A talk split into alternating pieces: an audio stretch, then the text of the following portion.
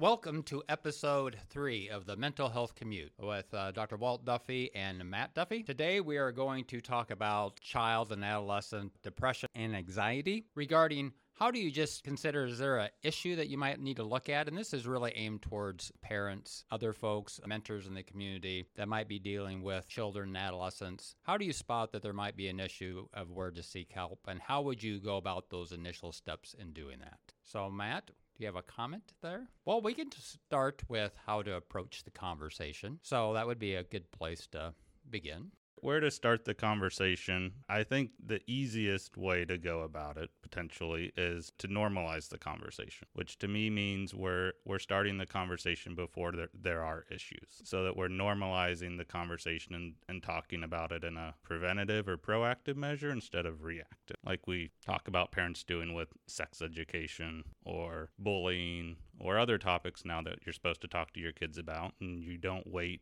until it's happening or you're having to address a problem, but you're normalizing the conversation ahead of time. Well, some parents and others might ask the question well, if I bring up that my child might have depression, anxiety, suicidal thoughts. Won't that induce though my child to have more of those issues? Aren't I going to maybe cause those? Because if they're not having them to begin with, why would I even bring it up? Well, if we if we look at kids today, they're probably going to have a friend who's dealing with it. If they're not, they're going to deal with it in in their peers. So it may not be a conversation initially of this is what you have to look out for, but this is something that's present that you're going to see and you know this is how as a family we want to respect people that that have this. And that's a very important point because last episode we talked about the shadow diseases, you know, which are sort of those hidden type of issues like depression and anxiety that you don't wear on the outside like a broken leg, but they're inside. But there's also these shadow symptoms. Your child is involved in a whole ecosystem, not just within the family. They might be involved in sports, dance, they're at friends' houses, they're at school, and they experience things.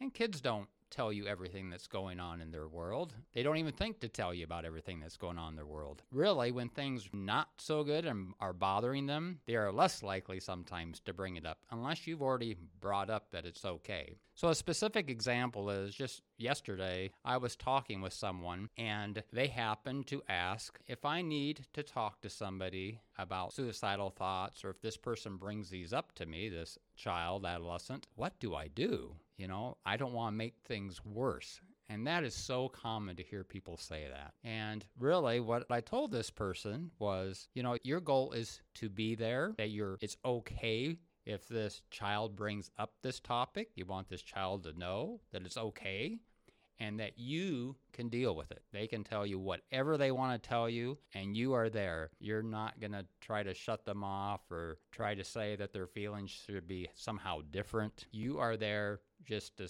be a container and sort of take it in and to help them through. Because that is the biggest thing that a lot of kids need. They need these safe containers out there. Sometimes they might want to bring up that I get angry, irritable. And sometimes if they're acting that way in the home, uh, one of the first responses, the easiest response, is sort of to come back with that same energy towards them. But what we really want you to do is just come back often with the opposite energy. Oh, you don't respond in kind, you respond in opposite. Automatically helps calm down the situation. I just saw a YouTube video, but it was of this four or five year old helping calm down his two year old brother who was having a temper tantrum. And he actually went through these oh, you know, over the course of about 30 seconds to 60 seconds, calming down his brother. And what did he do? Did he like grab him and sit him down? He just sort of sat there and quietly talked him how to breathe, how to calm down. The little feller just sort of, sort of calm down. And, you know, so that's what we sort of see. So bringing up that it's okay to talk about is very important. So, what are those symptoms that we're sort of looking for? So, we're looking for changes, you know, in the kids or the, the adolescents. And it might be a little bit different in the younger kids versus the adolescents. Uh, just because of maturity states and the ability to talk about how you're feeling. A mnemonic for depression. So that mnemonic is SIG E CAPS. That's S I G E C A P S. The S stands for sleep changes. So that can be either sleeping less or sleeping more. And we're talking not just a night or two, we're talking about ongoing symptoms. And we're not talking necessarily just one of these, but it's the constellation. A big one is interest, as if they've lost interest in things that they usually have been interested in, or they've gone to some really maybe dark interests that's just way outside where they've been before. That might even be changing friend groups. Uh, guilt about things, whether that's with friends or at home, feeling bad, talking negatively about themselves in a lot of negative terms. They can never do anything well. They become sort of more perfectionistic about things. Their energy level has just sort of dropped off the charts. It's very, very low. They sort of mope around. They don't want to go places with the family. They don't want to do things. Their concentration, so you see grades start to slip a little bit. They're spending more time having to get through work. They late assignments. Teachers are saying, you know, Johnny, Emily, they're just they're not performing like they usually do. They just don't seem like themselves. You have appetite changes where it can be more or less. Uh, some people go to eat more to comfort their feelings or to eat their feelings away. Some people just lose their appetite and they're, you know, say they love pizza and all of a sudden, I don't really care if I have pizza. It just really doesn't excite me. Are they moving slower or faster? And then we have the thoughts of not wanting to be around, suicidal thoughts. We bring this up because, one, to normalize that it's okay to talk about. It's never going to make people think about it more. It might help them to think about it less. And you know, we have suicides that happen. Um, friends overdose, suicides happen in the communities, and those closer to those people who do that have a higher risk of doing that themselves. So that's one thing to know. And it's that you bring up in that conversation son, daughter, I know that this happened with your friend. We're really sorry. For you, if any of these types of thoughts, we want to bring up a safe network for that to happen. Do you feel comfortable talking to us? You know, there might be a counselor at school, the teachers, you bring up the peer network, and maybe they have a coach on a team that's really helpful. They have a next door neighbor who they are really close to. So you have to use use your network to help out.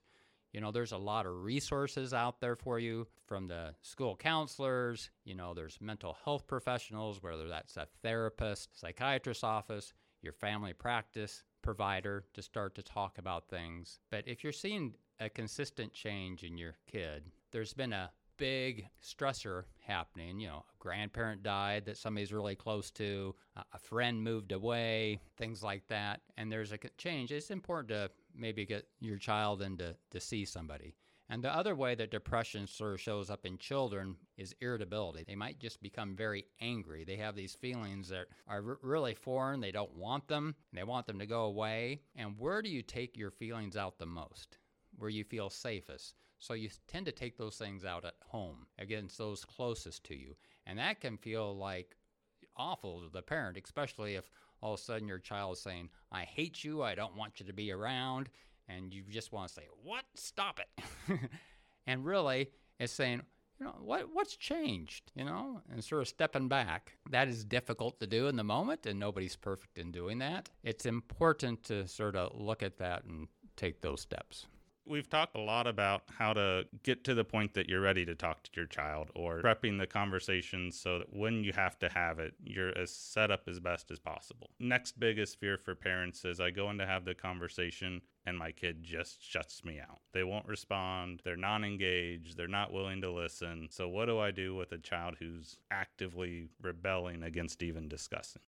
Matt, I am so happy you brought that up. So, for everybody who doesn't know, Matt is my son. He is an adult now, but amazing, he was an adolescent at one point in time. And this wasn't his exact issue. Well, probably our exact issue is uh, his mom and myself. You were that type of adolescent, correct? Yeah, my point of rebelling was my dad does this for a living, so I'm just not going to talk to him, and that's probably going to make him more mad than anything else I could do. So that was your agenda at that point in time probably not the main agenda, but the agenda I rationalized with. And my agenda at the time was I have to connect with you somehow. Well, I not that I have to, I will. I'm a very determined person also. He was determined in the one way and I was determined as the parent, not as a psychiatrist. I want a relationship with my my child. How do I enter that world? I knew it was very touchy because he did not allow a law of entrance into his world. He wanted a law of privacy in that. But, you know, you also, as a parent, have concern. Are things going okay? What are their friend and peer network like? We had to find a way that we could engage together throughout adolescence. And somehow it sort of worked out because, or at least we're talking here on this uh, podcast together. What was your experience looking back? In terms of experience from what aspect? Well, not only how you sort of engaged, but my trying to engage with you. Honestly, don't recall a lot from that far back. now, this is very common as adolescents, we go through that period, and a lot of things that happen, especially with our parents at that time, unless there's sort of like huge dramatic moments, they're sort of lost in the ether. A lot of times, I'll talk with parents that, you know, your relationship with your adolescent, if it's not going perfectly well now, once they hit 25, they'll see you in a different light. Hopefully, that's what the goal is. So, can you sort of survive in that relationship till they sort of hit somewhere around 25 years old? Because all of a sudden, where you didn't know anything, all of a sudden you might have some wisdom. It's point of surviving. So, what did I do during that time? And, you know, your mother also. What did we do? The important point to point out before you get into what you did is the end point was I was probably what 21, 22 and I called you and said, "Okay, now." So why? But it took 6 years for me to get to that Right. point. So what allowed you point to still say reach out to us for help rather than not reach out to us for help? I guess probably more than anything, I knew that once I asked you for it, I knew you'd be there and give. So I, I trusted that it. trust factor and the really that's nice to hear. that is a big thing. That safety container, how do you preserve that when somebody is ready, your child, to come to you? It's okay. They could have wandered away, whatever that trail might have they might have taken. It might have even been a very positive trail. They want to come back and sort of say, hey, let's sort of talk and can you help me out or even let's re-engage that uh, relationship and move it forward. So during that time for us as your parents it was one important that you were safe. You happened to have a very good friend network and you were not vastly changing your friends. That was very important. Knew your friends some of them, and actually you would bring them around the house. we could tell how you interacted with your friends, how things were going, and you had a certain couple friends that I knew if some things were going really bad, they would probably bring something up to me because we had pretty good relationships w- with them. Also, I knew that you were very helpful to people. I knew that you helped people solve their issues because that is one thing you would talk about. You took off in the night a couple times. and you very specifically, I remember this, saying, I had a friend who needed my help. To me, as a parent, was a very positive thing. You were going out to help somebody else. So that told me you were connected with people. I remember you were in a certain sport. You thought it was very important that certain rules were set up, that those were followed. And in this one instance, they repeatedly were not followed on the team. And you so you quit the team. From a parent perspective, I was going, my gosh, he I know he loves this sport, but now he's going to give it up hurt. I hurt more for you than for me, but I go, but the reason he's quitting is because there's certain things happening on that team. The coach, others are, are not doing anything about it. I can't say anything about that. I mean, he's making a very positive decision. As a parent, makes you very proud that he did that.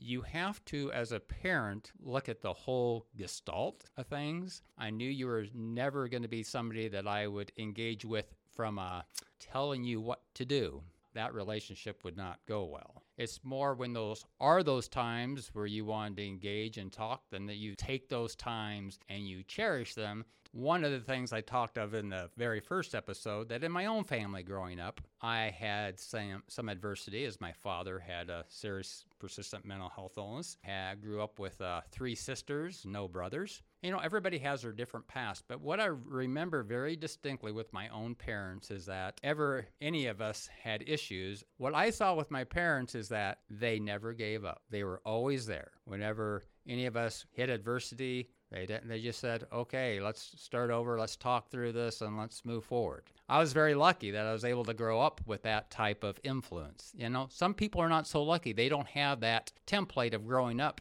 to be a parent to their own kids. That's why in therapy, I don't hold things against people. I mean, you take people where they are and you you build on that. It doesn't help to go tell people, "Oh my gosh, that's awful. Why'd you do that that way?" That's not helpful to anybody. There's positive possibilities. How do you move people forward?